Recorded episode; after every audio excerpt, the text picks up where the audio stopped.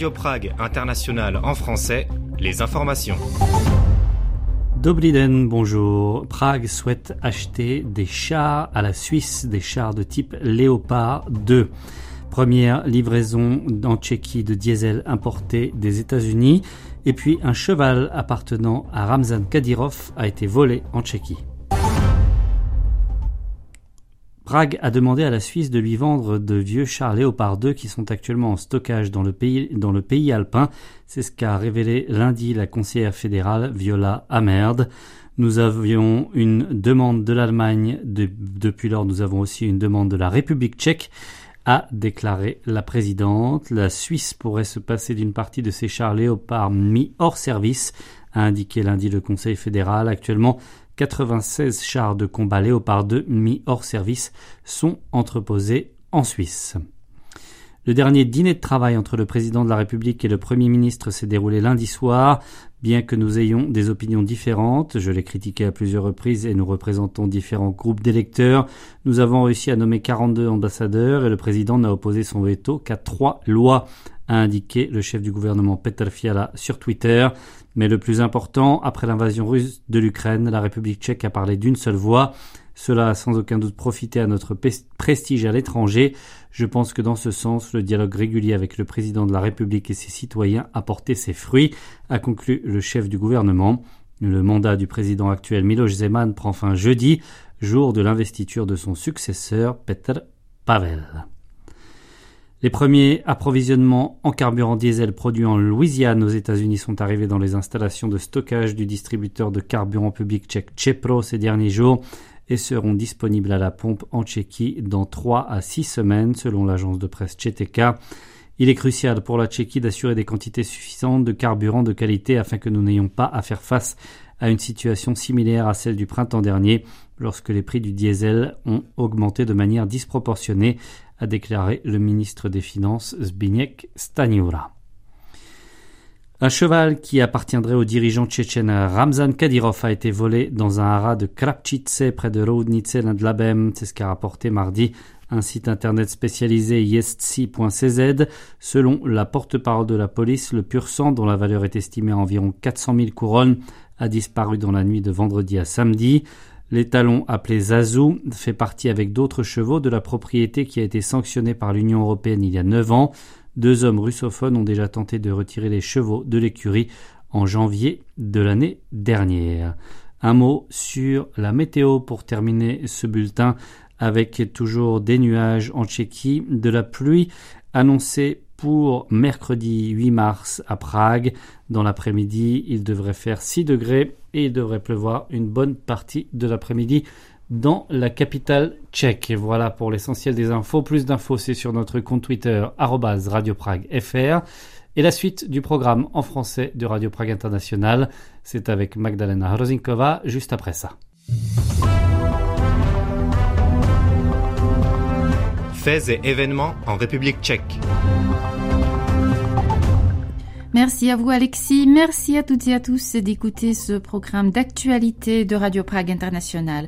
Un peu partout en Tchéquie, des bénévoles fabriquent des bougies de tranchées destinées aux soldats ukrainiens et aux civils. Nous vous en dirons plus avant de dresser le portrait de Freddy Hirsch, un éducateur au service des enfants du ghetto de Terezin. Très bonne écoute. Depuis le début de l'année, de nombreux bénévoles tchèques et ukrainiens fabriquent des bougies de tranchées avec des conserves, du carton et de la cire.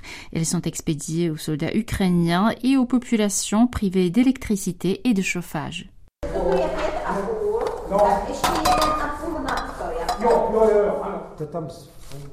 L'idée n'est pas nouvelle, facile à fabriquer et à transporter. Des bougies de tranchées ont été utilisées par les soldats lors des deux guerres mondiales.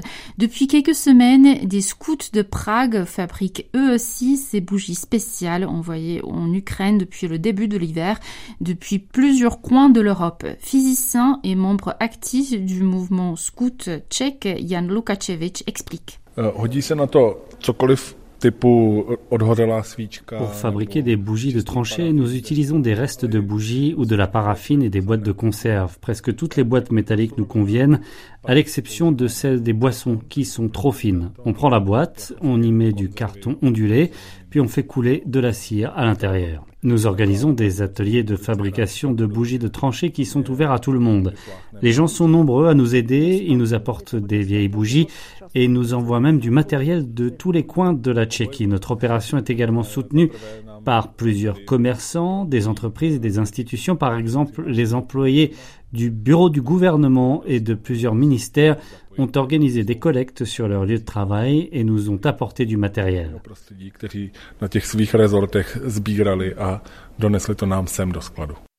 Les scouts de Prague ont déjà expédié des milliers de bougies, notamment dans l'est de l'Ukraine. Elles permettent de se chauffer, de s'éclairer et même de cuisiner un plat simple, explique Jan Lukačevič. Ces bougies spéciales ont une grande flamme. La cire à l'intérieur fond complètement, ce qui réchauffe vite toute la boîte. Celle-ci fonctionne comme un petit poêle pendant une nuit froide ou lors des coupures d'électricité. Une telle bougie brûle jusqu'à 8 heures et peut même chauffer une petite pièce. En plus, ces bougies, quand elles sont bien fabriquées, ne font pas de fumée et n'attirent donc pas l'attention, ce qui est important pour les soldats.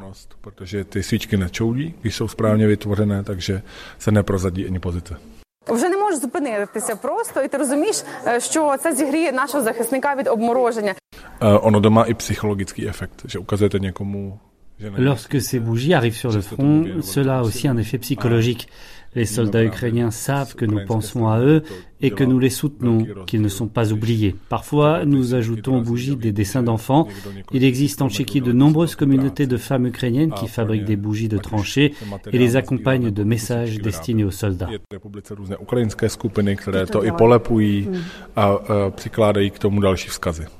Dans le quartier pragois de Vršovice, un groupe de femmes réfugiées ukrainiennes prépare tous les jours près de 2000 bougies, tandis que d'autres ateliers sont organisés par des bénévoles tchèques un peu partout dans le pays.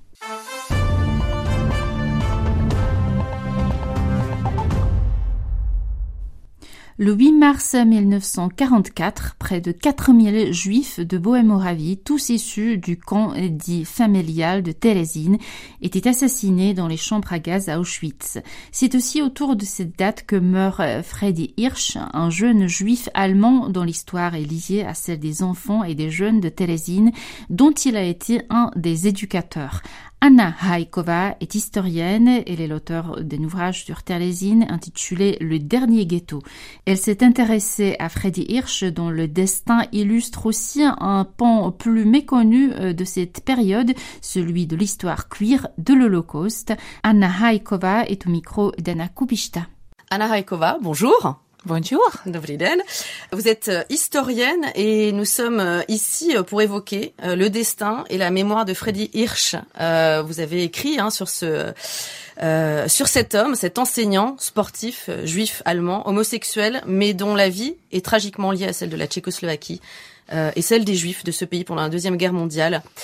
il me semble que son histoire est mentionnée dans Shoah de Claude Lanzmann, mais peut-être, euh, je vais commencer avant de, rentrer dans le détail euh, par vous demander, euh, est-ce que vous vous souvenez, vous, comment et quand vous avez découvert l'existence de Freddy Hirsch? Freddy Hirsch je jedna z nejčastější a nejznámějších osob. Freddy Hirsch est une figure connue du ghetto de Thérésine. Or, j'ai écrit un livre sur Thérésine qui s'appelle Le dernier ghetto. Il y a déjà eu des études faites sur lui, mais on ne savait finalement pas grand-chose de sa vie privée. On savait qu'il était cuir, il y avait quelques histoires teintées d'homophobie autour de sa personne. C'était quelque chose que j'avais toujours analysé comme ce processus qu'on appelle othering en anthropologie c'est-à-dire désigner euh, quelqu'un comme un étranger venu d'ailleurs. En 2018, l'historienne Alena Mikovtseva, basée à Brno, m'a contacté et m'a gentiment transmis des documents qui prouvaient que Freddy Hirsch fréquentait un étudiant en médecine, Jan Mautner, originaire de Lomotz, un peu plus âgé que lui. Ils parlaient tchèque entre eux, ce qui à Brno n'était pas si courant. Ils ont vécu ensemble plusieurs années et plus tard, Jan Mautner a suivi euh, Freddy Hirsch jusqu'à Prague, ce qui montre que leur relation s'est poursuivie. Do Prahy, což naznačuje, že nadále spolu byli on, on, reviendra juste sur la mmh. sur leur destin mmh. euh, mmh. vers euh, vers la fin. Euh, justement, donc on va revenir en, en effet sur cette euh, sur cette relation, euh, mais peut-être avant cela, j'aimerais revenir sur peut-être Frédéric Hirsch qui est né donc le 11 février 1916 à Aix-la-Chapelle en Allemagne donc. Qu'est-ce qu'on sait de son milieu familial et de son éducation à l'origine? Son père est mort quand il était petit. Il avait un frère et je crois que la mère avait quitté le foyer. Je ne me suis pas trop intéressée à son milieu familial parce que ça avait déjà été bien étudié par d'autres et très bien d'ailleurs. Je me souviens que la famille a émigré quelque part en Amérique du Sud, mais lui est resté en Allemagne. Il s'est engagé dans le mouvement de la jeunesse juive. C'était un sioniste enthousiaste et au milieu des années 1930 il a émigré en Tchécoslovaquie. A v polovině 30. let emigroval do Československa. Pourquoi la Tchécoslovaquie, justement, pourquoi ne pas aller en Palestine? Jako z prvního důvodu tehdy Palestina nebyl nezávislý stát. La Palestine était encore sous mandat britannique et Londres s'efforçait de limiter le nombre de personnes qui pouvaient y émigrer. Ça s'est encore aggravé après 1939, euh, mais même à cette époque-là, il n'était pas si facile de s'y rendre. Et il y a plusieurs théories pour expliquer son émigration. Était-ce pour des raisons politiques, à cause de l'antisémitisme ou du fait qu'il était homosexuel Il est difficile de donner une réponse claire. N'oublions pas qu'il y avait une importante communauté d'émigrés en Tchécoslovaquie, des juifs, des gens de gauche venus d'Allemagne comme Thomas Mann, Alfred Kerr. Il était possible de parler allemand dans ce pays et tout particulièrement à Brno. Et en tant que spécialiste de l'histoire cuir, je dois dire que Brno était particulièrement accueillante pour les gens cuir et les militants. Bien qu'à l'époque, le paragraphe 129 criminalisant l'homosexualité masculine et féminine ait toujours été en vigueur, il y avait énormément de personnes qui militaient pour son abolition. En 1932, la Pologne décriminalise l'homosexualité. Donc, en tant qu'homosexuel et activiste vivant en Tchécoslovaquie à l'époque, on pouvait légitimement penser que l'heure était venue aussi pour le pays de faire le même. Jako queer aktivista v Československu v polovině 30. let, tak nemáte důvod si myslet, proč to u nás bude jinak. C'est justement en Tchécoslovaquie qu'il rencontre euh, donc son compagnon Jan Mautner, vous le disiez tout à l'heure, euh, donc à Brno, cette ville euh, peut-être plus ouverte en effet que Prague à l'époque. Ça se passe en 1936, donc au milieu des années 30. Dans quel contexte se rencontrent-ils ces deux hommes? Freddy Hirsch a rencontré Jan Mautner dans le cadre d'un club sportif juif de Brno. Hirsch y était moniteur pour les jeunes. Il organisait énormément d'activités pour les jeunes de la communauté juive. Témoin de cette période, Ruth Kopechkova se souvenait qu'ils allaient à la montagne faire des sports d'hiver et que la mère de Jan Mautner euh, leur faisait la popote. Cela veut donc dire que les parents de Jan Mautner étaient au courant de la relation et qu'ils les soutenaient. Euh, certains se souviennent que les deux hommes vivaient ensemble dans le même appartement. On ne peut pas le prouver via les archives de la police, mais il est tout à fait possible qu'ils n'aient pas déclaré leur lieu de résidence. À l'époque, Hirsch écrivait déjà pour un magazine juif de Brno en tchèque. Or, on sait qu'il n'a jamais très bien appris la langue. Les articles sont souvent signés par les deux, ou alors il est indiqué qu'il a été traduit par Mautner. Jestli se pamatuju správně, tak ty články jsou občas podepsanýma oběma, nebo že Maut je ten uvedený jako překladatel. Vous, vous parlez justement de cet engagement euh, sportif hein, mm -hmm. depuis euh, depuis le début en fait, hein, depuis mm -hmm. sa, sa, sa, jeunesse. Euh, C'était quoi qui le motivait hein? On a l'impression que c'est vraiment cette espèce d'esprit peut-être aussi qu'on qu'on sent aussi dans les Sokols autrefois, enfin au, au tournant du au tournant mm -hmm. du siècle, euh, l'esprit sain dans un corps sain. C'est ça qui motivait Freddy Hirsch? Aussi Excellente question. Depuis la fin du 19e siècle, il y avait une très longue tradition juive autour du thème euh, du juif musclé, où avec l'influence du sionisme, les militants ont décidé que la communauté juive avait droit à la dignité et qu'il fallait contrer les clichés sur les juifs qui ne seraient pas travailleurs, pâles, etc. Il fallait donc, selon eux, montrer montrer que c'était un peuple vigoureux, bronzé, musclé, apte à aller en Palestine.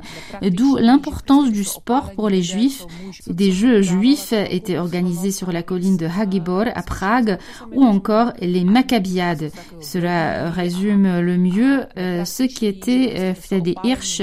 Si vous regardez les photos, vous voyez cet homme beau, athlétique, plutôt imberbe et qui est fier de son corps. Cela rajoutait à la dignité de sa personne.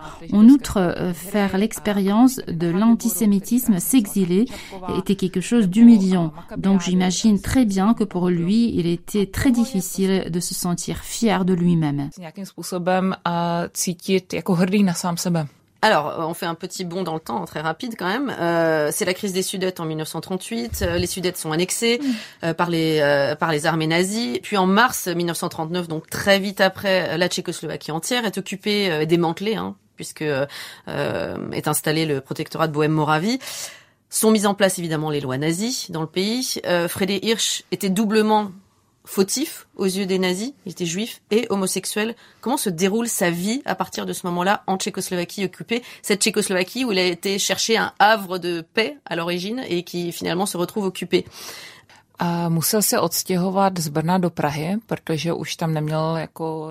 il a dû déménager de Brno à Prague. Il n'avait pas de papier tchécoslovaque en règle. Il a continué à travailler au sein de la communauté juive dans l'administration et a entraîné euh, des enfants et des jeunes sur la colline de Hagibor. Les témoins de l'époque se souviennent euh, que Jan Mautner travaillait avec lui, donc cela veut dire qu'ils étaient au moins en contact, voire qu'ils étaient toujours en couple. Mautner a déménagé à Prague en dépit du fait que ses parents vivent à Brno. Les jeunes avec lesquels Freddy Hirsch faisait du sport étaient adolescents. Ceux qui ont été déportés à Térésine puis à Auschwitz ont eu plus de chances de survie euh, que des plus petits enfants. D'ailleurs, la plupart ont survécu et ont pu témoigner de la vie de Freddy Hirsch. Ils font partie aujourd'hui des derniers survivants d'Auschwitz, tous âgés de plus de 90 ans. C'est donc quelque chose d'important pour la trace et le souvenir laissé par Freddy Hirsch. Co pro Freddyho Hirsche a že se na něj dneska vzpomínáme, bylo velmi důležité. Revenons peut-être juste euh, quelques instants sur euh, la période Thérésine, euh, Theresienstadt pour euh, pour Freddy Hirsch et aussi d'ailleurs pour Jan Mautner puisque lui aussi un peu plus tard il sera déporté. Alors Freddy Hirsch lui est déporté en novembre 1941 au camp de Theresienstadt. Euh, mais là aussi, il prend en main euh, les jeunes, euh, justement. Il, il, poursuit cette œuvre sportive, éducationnelle, enfin voilà, pédagogique d'une certaine manière. Et plus tard aussi à Auschwitz, puisqu'il il sera également après déporté à Auschwitz, puisque Theresienstadt n'était qu'une station, on va dire, sur sur le chemin de la déportation j'ai envie de dire que ça force l'admiration de continuer cette œuvre sportive et éducative dans ces conditions de la déportation. On byl jako, on nebyl jako složitý intelektuál, co všechno hrozně reflektuje, on byl driven man. Ce n'était pas un intellectuel qui réfléchissait et analysait tout. C'était par contre un homme passionné, mu par la volonté. Il était extrêmement engagé comme éducateur pour la jeunesse et il faisait des choses vraiment bien. Évidemment, il n'était pas le seul. Il avait toute une équipe autour de lui. Malgré le contexte, les enfants de Thérésine ont été les mieux lotis, pas seulement en termes de nourriture, d'éducation, d'hygiène, mais aussi en termes de loisirs. Ils faisaient aussi des choses euh, qui avaient du sens. Il y a beaucoup d'enfants de Thérésine qui évoquent paradoxalement de bons souvenirs de cette période. Et c'est en grande partie euh, dû à des gens comme Freddy Hirsch, qui est connu, mais aussi à d'autres moins connus comme Hanka Epsteinova. Cela a continué à Auschwitz grâce au sacrifice de nombreuses personnes et parce que la communauté du camp a décidé de s'investir totalement pour les enfants. Il y a quand même quelque chose que je dois dire. Je n'ai longtemps pas cru les rumeurs de harcèlement sexuel et qui lui étaient prêtées. Je, pense, je pensais que c'était dû à l'homophobie. Je suis donc reconnaissante aux éditeurs de la version anglaise de mon article qui m'ont rappelé que si nous sommes féministes, que nous croyons dans le mouvement MeToo, alors nous devons croire aussi les victimes masculines de certains comportements. Je me suis donc dit que cela pouvait être possible. Qu'il était possible et qu'il était un excellent éducateur pour les jeunes, mais qu'il ne prenait pas cette question de harcèlement sexuel aussi sérieusement que nous aujourd'hui. Donc, dans le cas présent, il y a un jeune garçon qui se souvient que Hirsch lui a mis la main dans la culotte. Euh, nous devons avoir le courage d'écrire cette histoire ambivalente. Hirsch était quelqu'un de très courageux, mais c'était aussi quelqu'un dont on sait qu'il a procédé à des attouchements sur au moins un garçon. Ocenit, že Hirsch byl hrozně statečný člověk, který očividně taky osahával přinejmenším jednoho kluka. En effet, voir euh, l'histoire et l'histoire des gens dans toute leur complexité, euh, c'est important. Euh, Est-ce que son compagnon euh, dont on parlait tout à l'heure, Jan Mautner, qui sera aussi déporté à Theresienstadt, est-ce qu'on sait si leur relation a continué dans le dans le ghetto en fait? To nevíme. Nous ne le savons pas. On sait en tout cas que plus tard, Mautner a été déporté à Auschwitz. Il peut avoir été inscrit d'office, mais il est également possible qu'il ait demandé à l'être parce qu'il savait que Hirsch faisait partie du convoi. Peut-être était-il encore en couple, mais nous n'en savons rien. Ce que nous savons, c'est qu'en mars 1944, Hirsch a été assassiné ou alors s'est suicidé. Il y a plusieurs théories et je ne peux pas dire qu'il y en ait une qui me semble plus probable que les autres. Dans tous les cas, euh, quand le 8 mars à Auschwitz, les Allemands ont liquidé le camp des familles de Térésine et envoyé environ 3700 personnes dans des chambres à gaz, Hirsch était probablement vivant. Mais en tout cas, euh, il n'était plus sain d'esprit. Là aussi, il faut accepter l'ambivalence, accepter le fait que nous ne savons pas exactement ce qui s'est passé.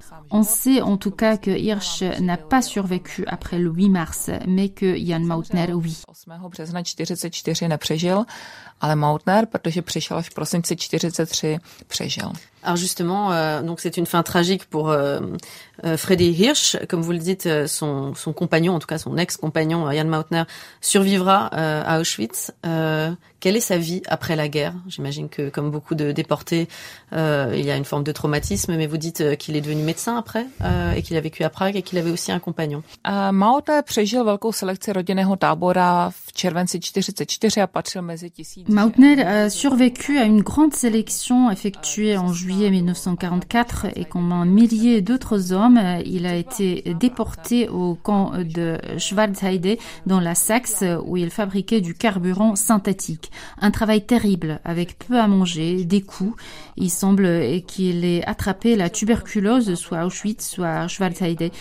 Malgré cela, il a survécu au camp à la marche de la mort. À Schwarzheide, il a rencontré un homme également issu du milieu médical, Walter Levé, et ils se sont mis en couple.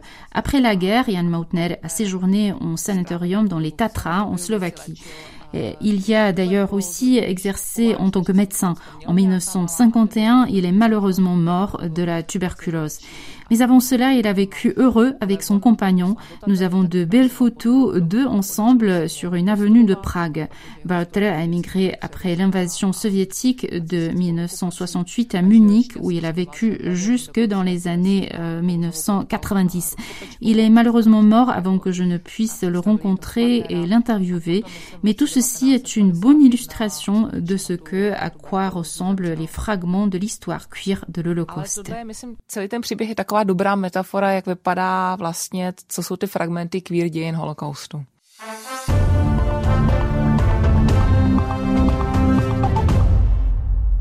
C'est déjà la fin de ce programme de Radio Prague International en français. Il vous a été présenté par Magdalena Hrozinkova avec Dagmar Hlitkova à la réalisation. Merci de votre attention et de votre fidélité. L'actualité tchèque en français, ça continue sur français.radio.cz, sur la page Facebook et sur le compte Twitter de Radio Prague International. Rendez-vous euh, demain sur nos ondes. Portez-vous bien. Naslyšenou.